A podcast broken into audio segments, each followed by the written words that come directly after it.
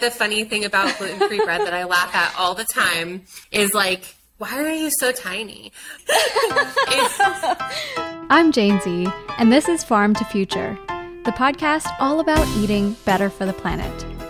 Hello, everybody. Welcome back to Farm to Future. Back on my feet after a couple weeks of battling COVID, as many of you are as well, sending you tons of good vibes for health and healing. Now, imagine that joy you get from slurping a bowl of ramen or digging into a fresh taco. Imagine that going away. And for some of us, that's not too far away to imagine.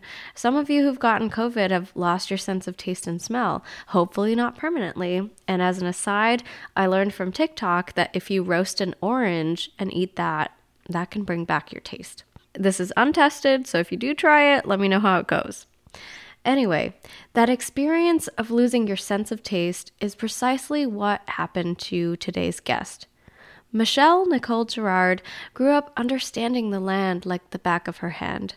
As a kid, she regularly watched her grandmother make magic in the kitchen and garden. As an adult, Michelle has spent years working professionally as a baker and as a home chef with families dealing with allergies. A few years ago, Michelle herself got very sick and she became allergic to almost all foods.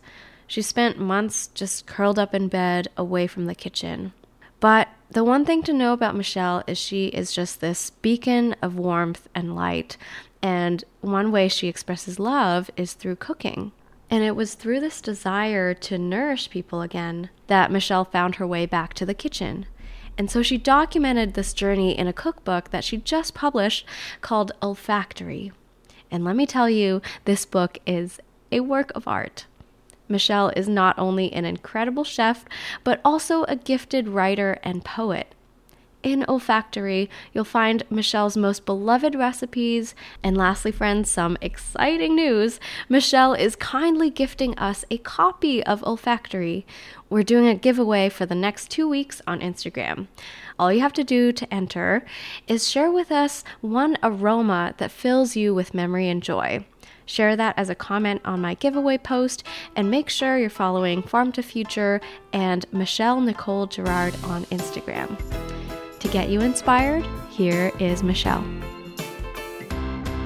When you grow up with land, it's like what you know, no different than someone in a city who like knows the city by heart and they know every gallery and every alley and I feel like growing up on land is very similar. I really got to know the seasons, what they produced, what they gave, as well as like the variety of different plants. So my family is Mexican heritage, and so we had a lot of chilies, a lot of very specific Mexican herbs and greens.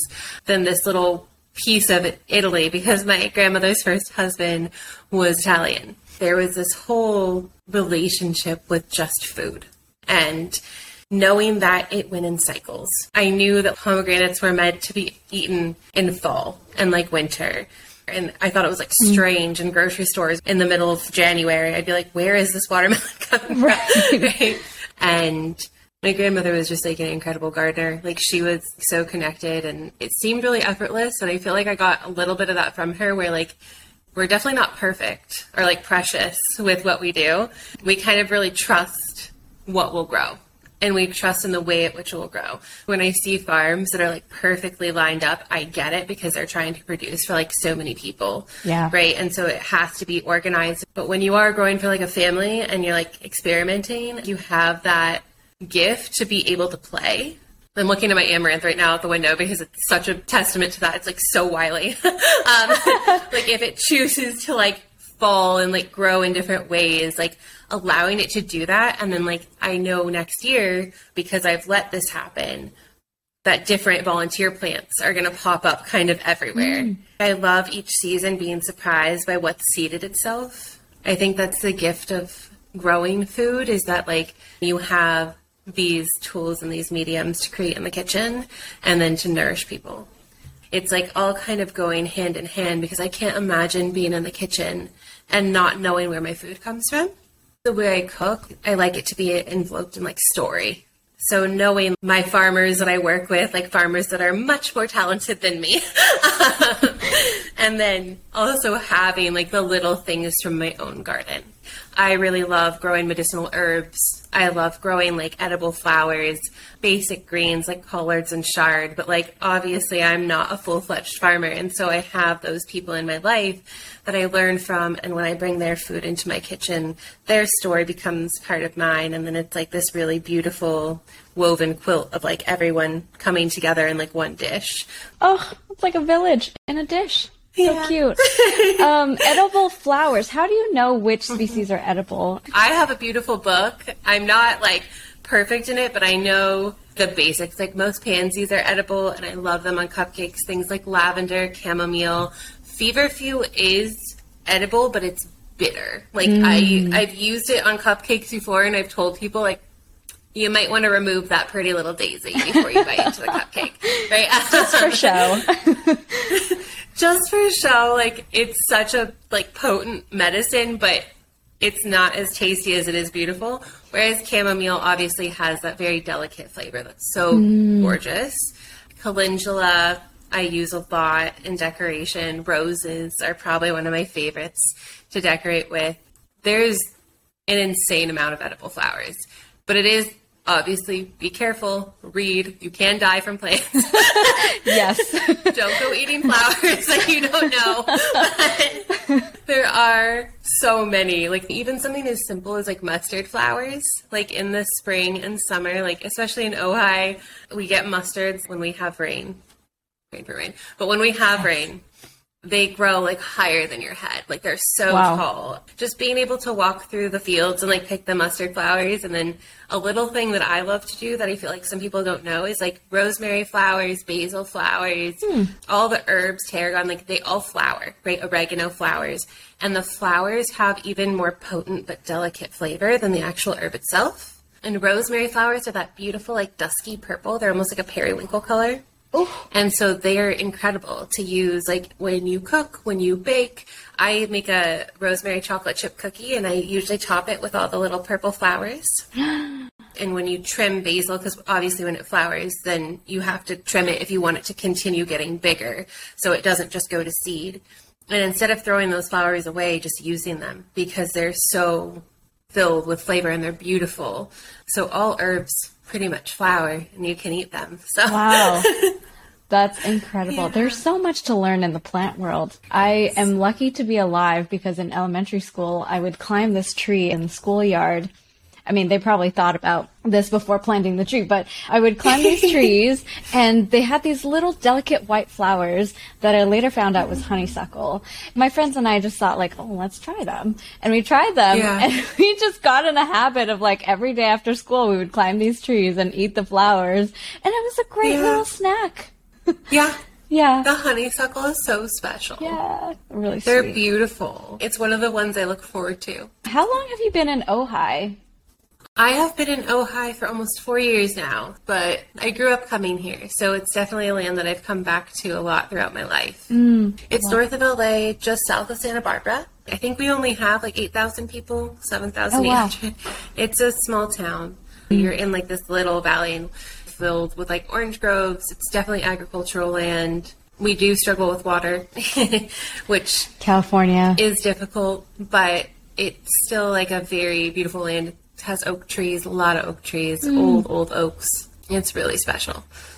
Tell us about how you got into the culinary world, because you were doing like vegan and gluten free baking and cooking way before it was cool. I grew up vegan and vegetarian my whole life, pretty much from like four years old onwards. As a child, it wasn't always my choice, but mm. I was very much supported by my family. And it was when I was like 15 that I really went like, dedicated. Like, this is what I want to do. This is like the life I want to lead. I'm really passionate about it.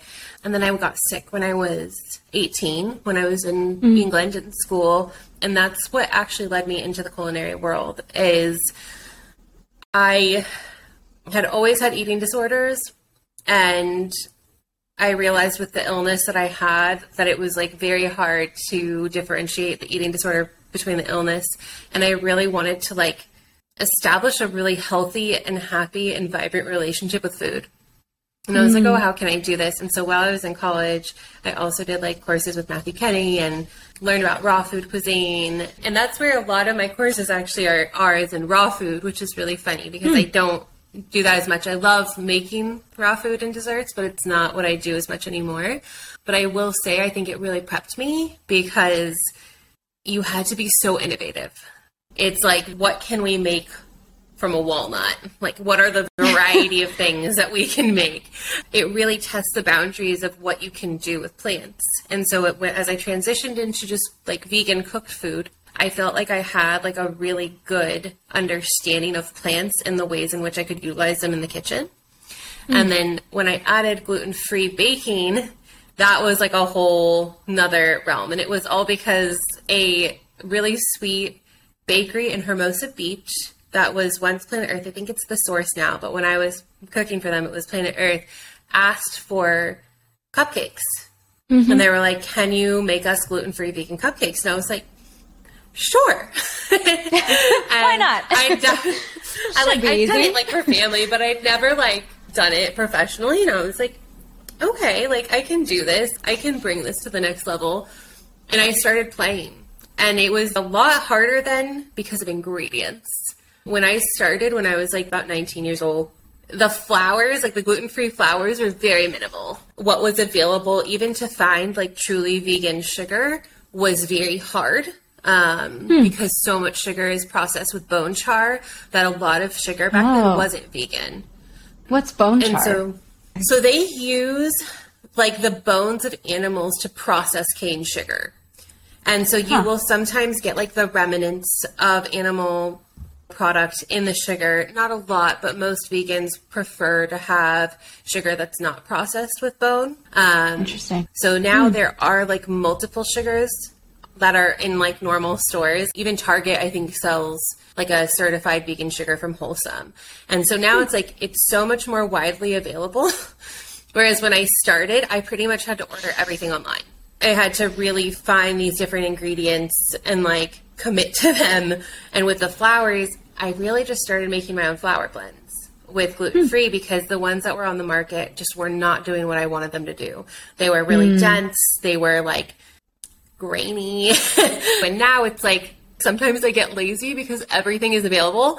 And it's like I could make my own gluten free blend, but like the Bob's one to one yeah, does really well. does really well. I love the King Arthur. It just does the job. Right. It does. Like, Yeah. there's so much now in the market, which is incredible. And that's been the beauty of like growing in the culinary world. And I was a private chef after, like, I pretty much just baked for cafes. And then I was a private chef into my 20s and cooked for a lot of families in Manhattan Beach and LA and really worked with people that were dealing with allergies or had children. That was the other thing is I cooked for a lot of families that had children that like had dairy allergies, egg allergies, gluten allergies, and they really didn't know how to cook for their kids. If you're not taught how to do that, it can feel really overwhelming. So I would go in and help them like clean out their pantry and their fridge and make sure that there was nothing in there that could like harm their, their baby. And then hmm. we would just get new stuff and like I would do weekly, you know, meals and sometimes the mom would like join me and that way I could show her how to actually make these Yeah. meals as well so they could learn. And I think that was the most important part for me was just teaching people how to make meals that could feel good for them when they were struggling with allergies.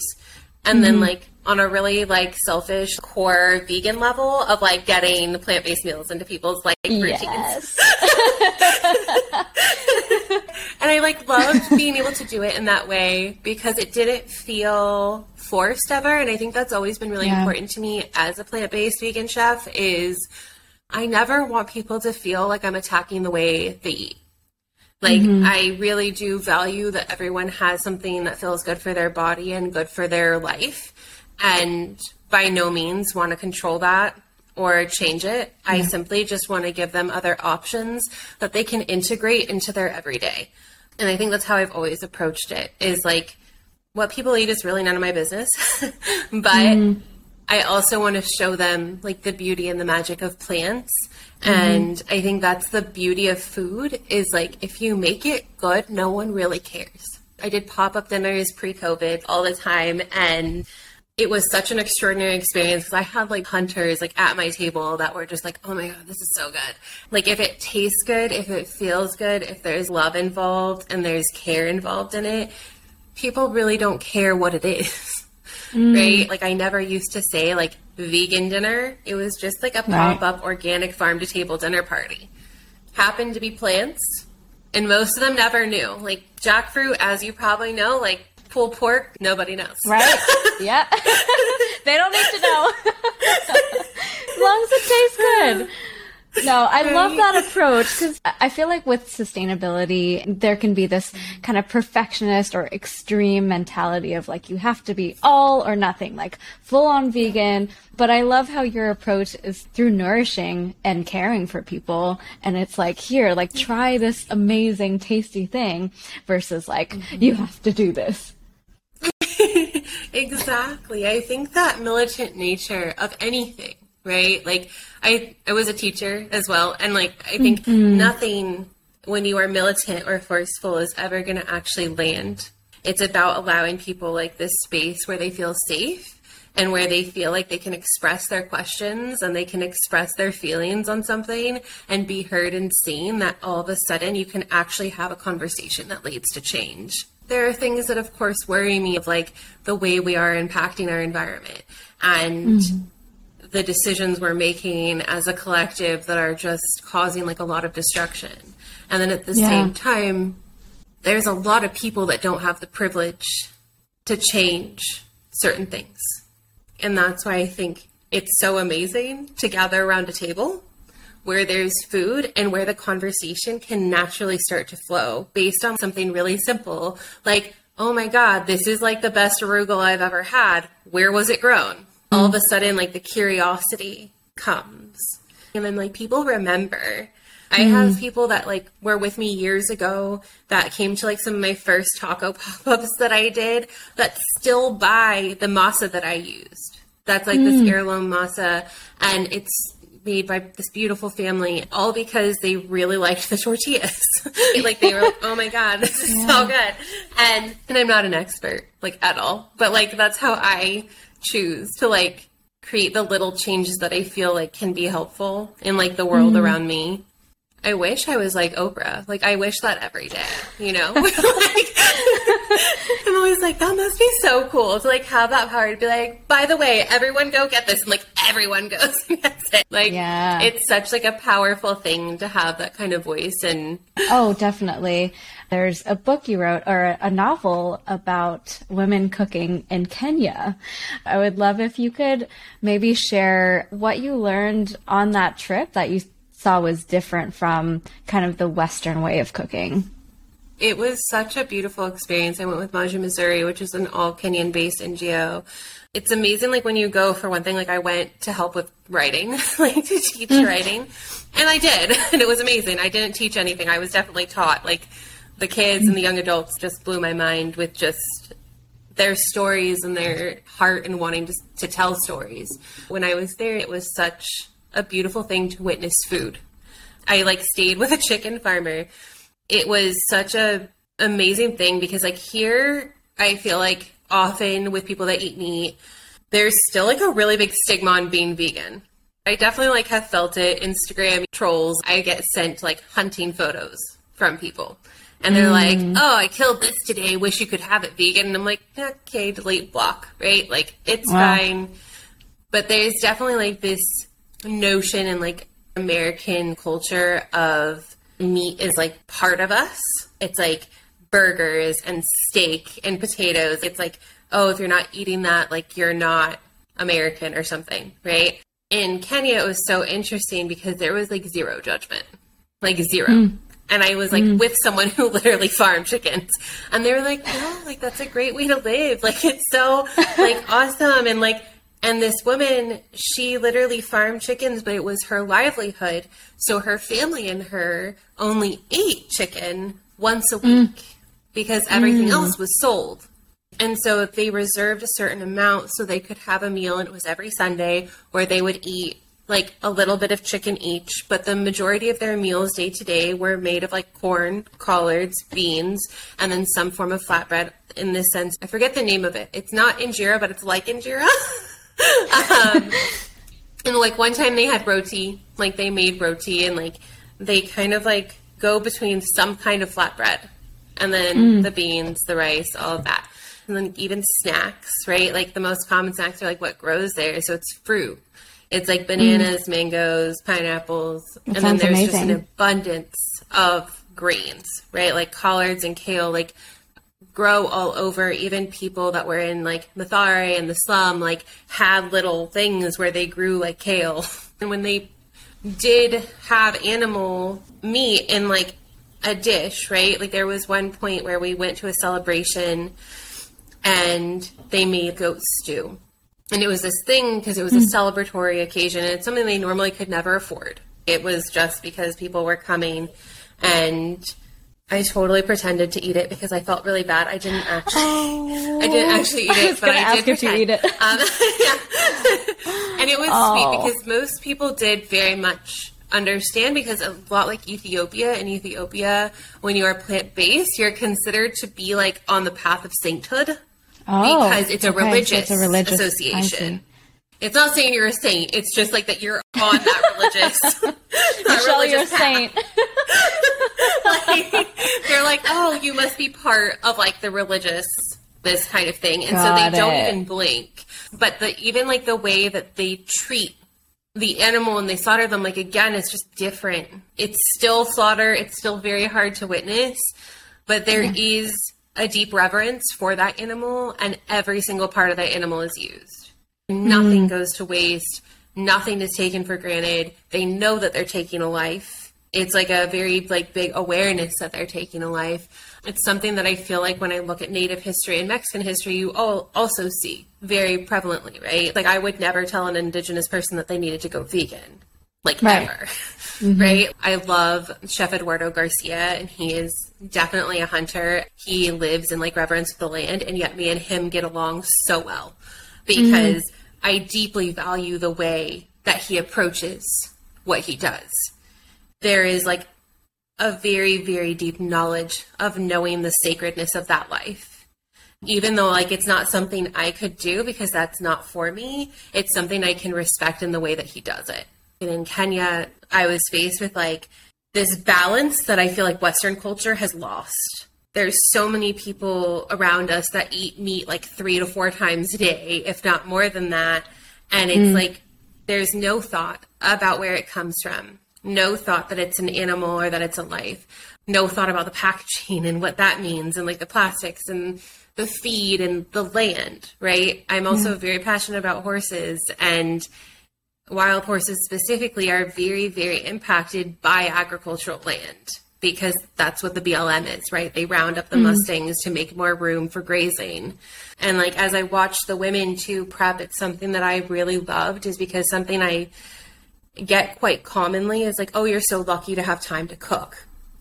And mm. I've always like been like, okay, first like check yourself. I can get really feisty and I was like, don't snap back don't step back, right? But like, and then like, you know, well, I'm privileged to have the ability, yes, to cook.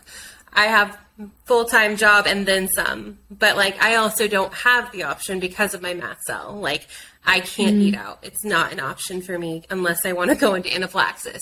I have to cook for myself. I think we forget like food is like a necessity on the list of like human needs. Most people, it's like when they don't have convenience or they can't afford convenience, it's part of their day. There are women yeah. that wake up with the dawn, go get water, bring it back, boil it, start crunching the spices, start making the rice, start grinding the masa, and like then go work in the fields, come back, finish it, the children help. It's like all kind of part mm. of the everyday.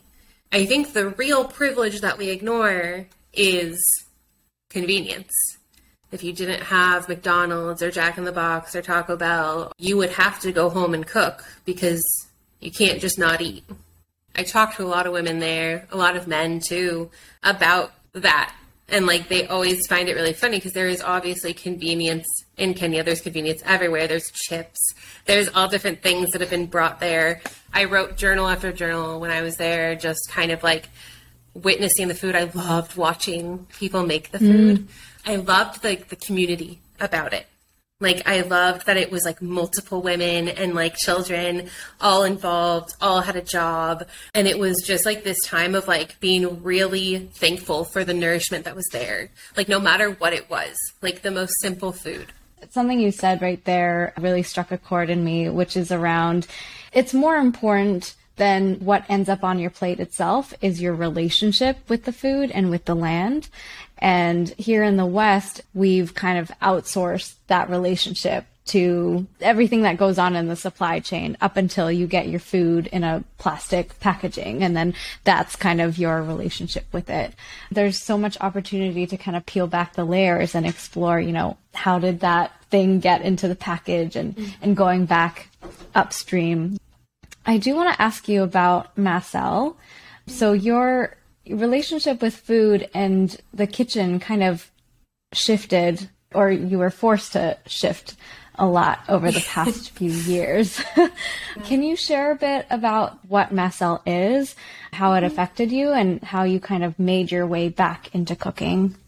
Definitely. So mast cell activation is a disorder of the mast cells, and so we all have mast cells that basically are an alert it's like an alarm system for the body. So if like you brush against poison oak and then you get the rash reaction, that's your mast cell saying like, "Hey, you touched poison."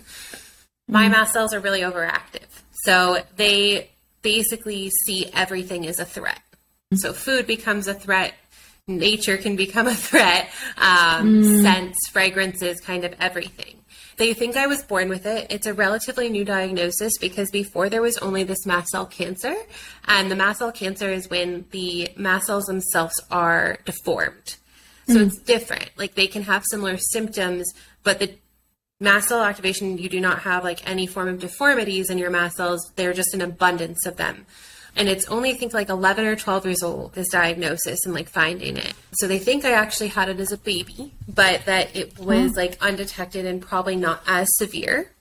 And then I went through a really big stage of grief because I lost my best friend to cancer. She died of gastric cancer, and mm. they basically think, and it's funny, Western doctors and homeopathic and holistic nature, like they all kind of agree that they think that like the period of grief kind of like sent me into a really big spiral where the mast cell got really prevalent and just took over my body. I first started noticing like I couldn't swallow, like I was having a really hard time mm. swallowing food. And so I went through like the whole thing of getting tested for dysphagia. They were like, Do you have MS? Do you have like, I mean, every kind of testing you can mm. think of mm. happened. And God, that was that like a year so stressful. By the time that whole year had ended, like I was super thin in a really bad way. I was on a fully liquid diet. I couldn't actually eat any solid foods. And I was getting these rashes on my chest, like really severe ones that hurt. And then I started mm. getting like these flat, I don't know what you'd call them. They were kind of like urticaria, but like a flat version that were just like red, like almost like lesions, like all over my abdomen. And oh, man. I finally found a doctor, an allergist in Beverly Hills, who is the only one in California that can diagnose mast cell. And I got an appointment with him, and I love him, but he, and even if he heard this, he would know. But he first like completely ignored me because when I went in, I was not currently having symptoms because I was not eating. and then I had pictures though. So I had pictures of like the rashes on my face and my ears. I had the pictures of my abdomen, my chest, and I showed him, and he was like, "Oh, okay." I then went through a lot of testing to rule out more things like lupus and all the different kind of autoimmune issues, and then he did the test for mast cell, and it came back like very clearly mast cell. And when that happened, like I remember being in the room and just feeling like terrified, but like also like a deep sense of relief to mm. have like a name and an understanding of what was going on in my body. And then it took me another year to actually do what he said, which was to take children's Zyrtec And I was so like deep in the holistic world that like the idea of taking mm-hmm. a drug every day sent me in the spiral of like, no, I have to find a holistic way to do it. I can't do this. And then finally, I reached a point where I really wanted to live. Like at that point in my life, like I was barely functioning. I wasn't in the kitchen. I was allergic to the sun. I couldn't go outside during the day. I was not living. I was like just constantly trying to survive the day. So I started with like 0.5 milliliters of children's dye free, sugar free, everything free Zyrtec. And Yes. even that amount, like my rash started to go down. And then I got up to five mil, which is what I'm still on today. So I take five mil like once or twice a day, depending on what I'm around. Plus, I take quercetin, which is a natural supplement. And it's funny, it's used for COVID right now. Like, Western doctors are literally giving people quercetin, which is like wild to me. But like, I've used it because there is a Western doctor who actually is the one that founded the diagnosis of mast cell who recommended it. I take about two to three thousand milligrams of that a day, and I am able to exist in the world, which is amazing. And I've added like a lot of new seafoods. I'm like up to twenty six seafoods now, which is like huge. I only had two like three years ago, Oh my god. so what were the like a two? huge jump. The two were wild blueberries and zucchini. Oh my gosh. So you were on a blueberry and zucchini diet. Yeah, Oh like it was very minimal. Wow. Um, Those are minimal. also very And- specific foods. Yes, and it's funny. Wild blueberries and zucchini are kind of like the strange crossover foods between mast cell patients. Most hmm. mast cell patients do not share safe foods. Like we're all very, very different in like what we can have, but those two seem to be very common to be safe. They're both low histamine and they both contain natural hmm. quercetin, which could be part of Oh, it. interesting. Apples have quercetin, grapes have quercetin, and sunflower seeds and butter have quercetin. I had started hmm. being back in the kitchen in the depth of my illness. I really only went four months where I didn't go in at all because I was just very frustrated. And then I decided that it was like cooking is how I show love. And I was like, I've got to hmm. figure out a way to do this in some capacity. And it was hard. I mean, there was a lot of screaming, there was a lot of crying, there was like a lot of frustration mm-hmm. in coming back. And I think it was really time. The more time that went by and the more foods that my taste, my palate forgot, the stronger my other senses became. So as time went on, it was like at first, like smelling salt was like so hard. I would sit there and be like, I don't know how I'm supposed to smell salt. Like this is ridiculous. Like how am I ever mm-hmm. going to do this? Now, like literally, we can be out at a restaurant and I'm like, oh my god, how much soup is in that salt? Like I can like smell it without even like bringing it near me. It's like that sense has heightened so incredibly. Listening, feeling, I feel like feeling dough, I've started to do it in a really new way. I really pay attention to like all the little things. And it's still can be frustrating, especially when I'm creating new recipes. I tend to like to have someone in the kitchen with me that has a nice palate. I have certain people in my life that are so beautiful, but they don't have a palate for their life. They wouldn't know. They're just like, everything's great. Like, everything's good. Like, so, someone who's You need a seasoned palate.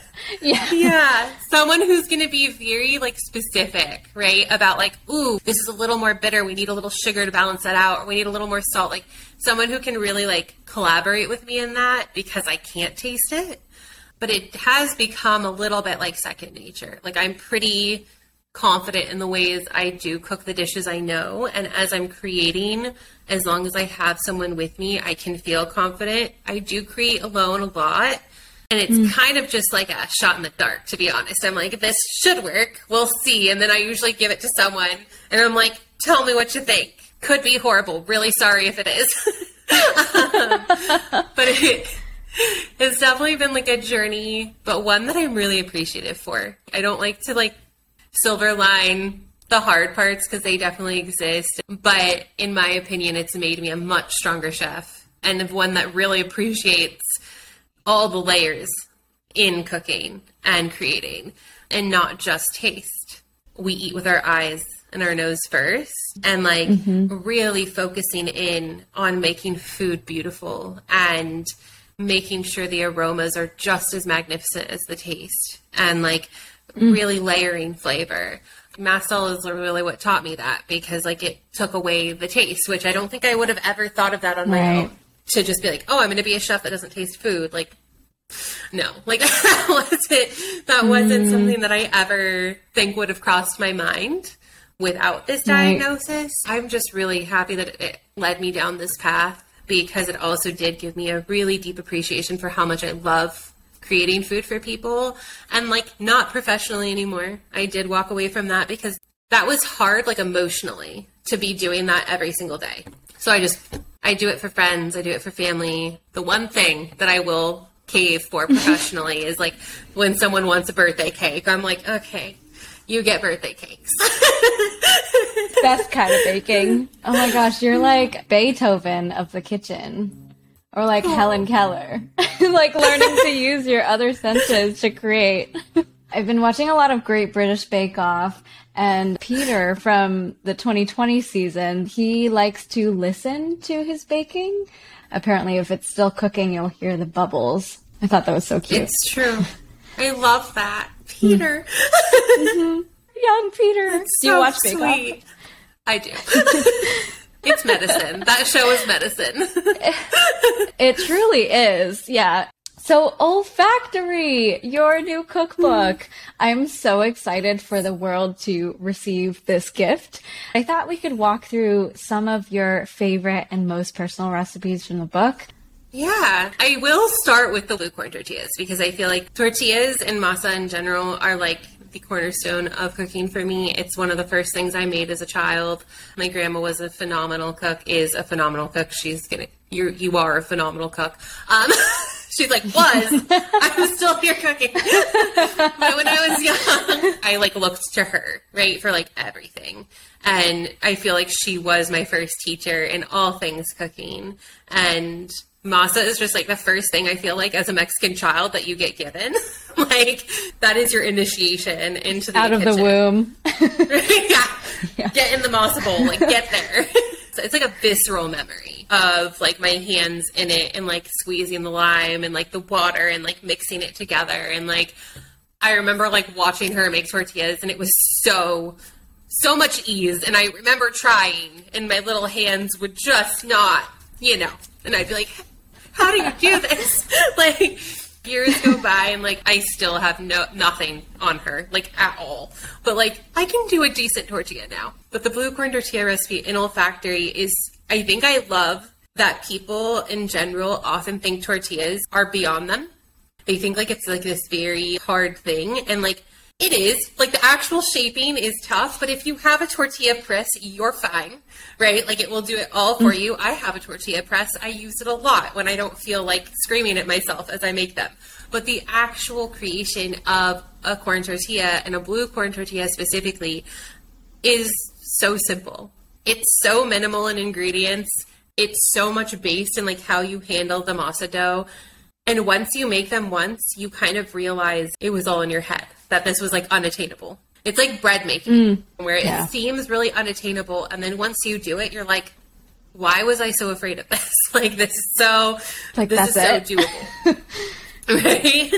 And mm-hmm. I think that recipe just for me is just steeped in like not only my story but like generations. And I feel like corn in general is just such a generational food. I grew up with heirloom corn. The bright yellow corn we see in stores like is not something I was used to. I really would love to see heirloom corn celebrated and I think that's why I put this recipe in the book is to really encourage people to support farmers that are producing heirloom corn and heirloom masa and helping bring that back because corn is a very beautiful crop and it's a staple crop for all like honestly so many different cultures.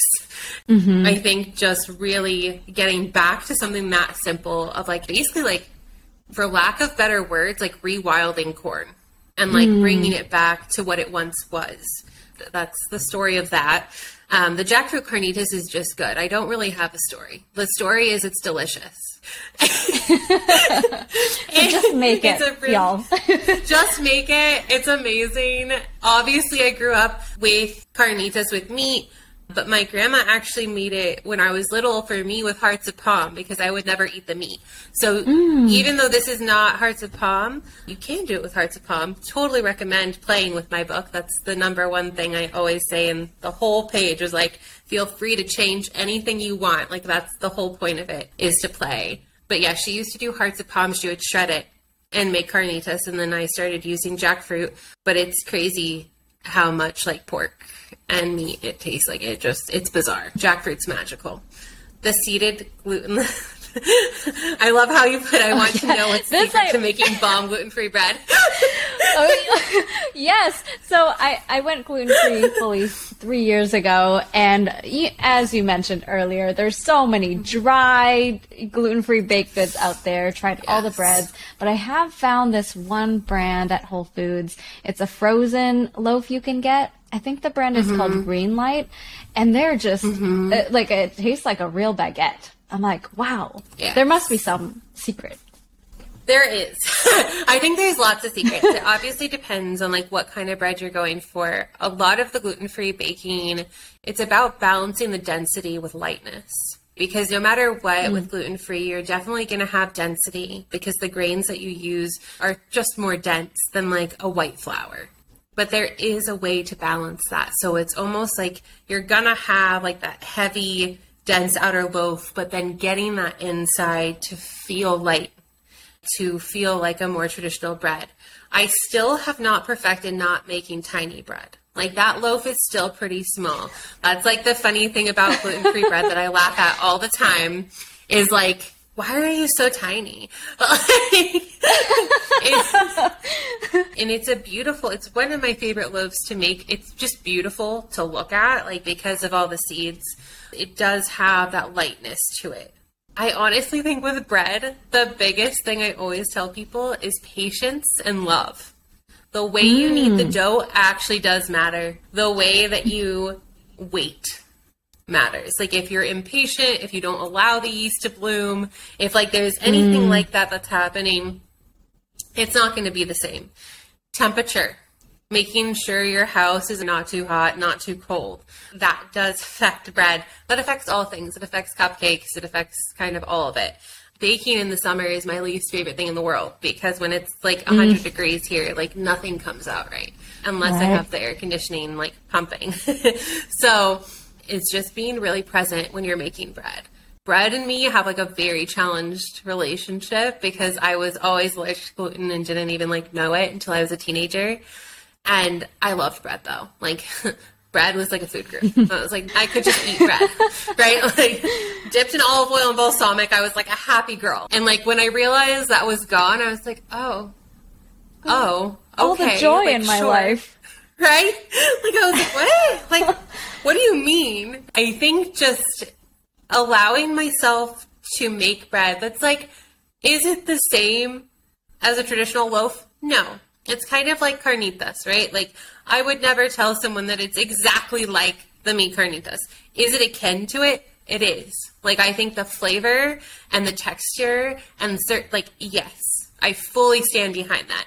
With gluten free bread, like the fact that you can make flours from so many different seeds and grains, I think it's amazing. And just the act of making bread is meditative. It connects mm. you to yourself, it connects you to nature. There's really no better feeling than making a really bomb loaf of bread and being like, hey, I made this Yes. for you. And the secret is not telling them it's gluten free till after. And then they're like, oh, Exactly. wow. exactly. Let's see. The Three Sisters Um, chili. Um, Yes. and the pesto. So the Three Sisters chili for me is my whole childhood because we used to grow the Three Sisters corn, beans. Oh my god, why am I like blanking right now? corn, beans, winter squash. Squash. Oh. Um, yes. So and like we did it in summer as well. So we did like zucchini or yellow squash, Mm. and then the corn, um, and then the beans, like runner beans, anything like that. because it's a way of pest control as well. It's kind of like how with tomatoes you hmm. plant basil in between the rows, and that way the pests go for the basil and not the ah. tomato plant. And so this chili is like it was funny because I never had a recipe for it. Like I just made it, right? And so like when I was like, oh, I should create a recipe, there was questions asked in the family just to like try to remember what specifically was used, which was really special. I really loved making that. And then the pesto was like the whole Italian introduction into my family. My grandma was like very in denial about her Mexican heritage, even though it was like a huge part of our life. She grew up in a time where to be Mexican was like not a safe thing. So she really mm. like embraced the Caucasian part of her and like the Caucasian person she married. At Christmas, like we had tamales. There was always tamales. But then there was also like lasagna. But pesto was a huge one because we always had basil, like an abundance of basil and cilantro. Making pesto was like one of my favorite things to do, like as a little girl. Mm. I loved like going So to the fragrant. basil. Oh my god. It's like for the soul, making pesto is just like a balm. Like when you're sad or when mm. like things feel really heavy, like just smelling it as you're like grinding it is just like so satisfying. And again, it's really mm-hmm. simple. I feel like people have like this very like, oh, it has to be basil, it has to be pine nuts, it has to be this. And I'm like, pesto can be whatever the hell you want it to be. It can be like cilantro, walnuts, and parsley. It can be arugula. It mm-hmm. can be chard. It can be nettle. Like nettle pesto is insanely delicious.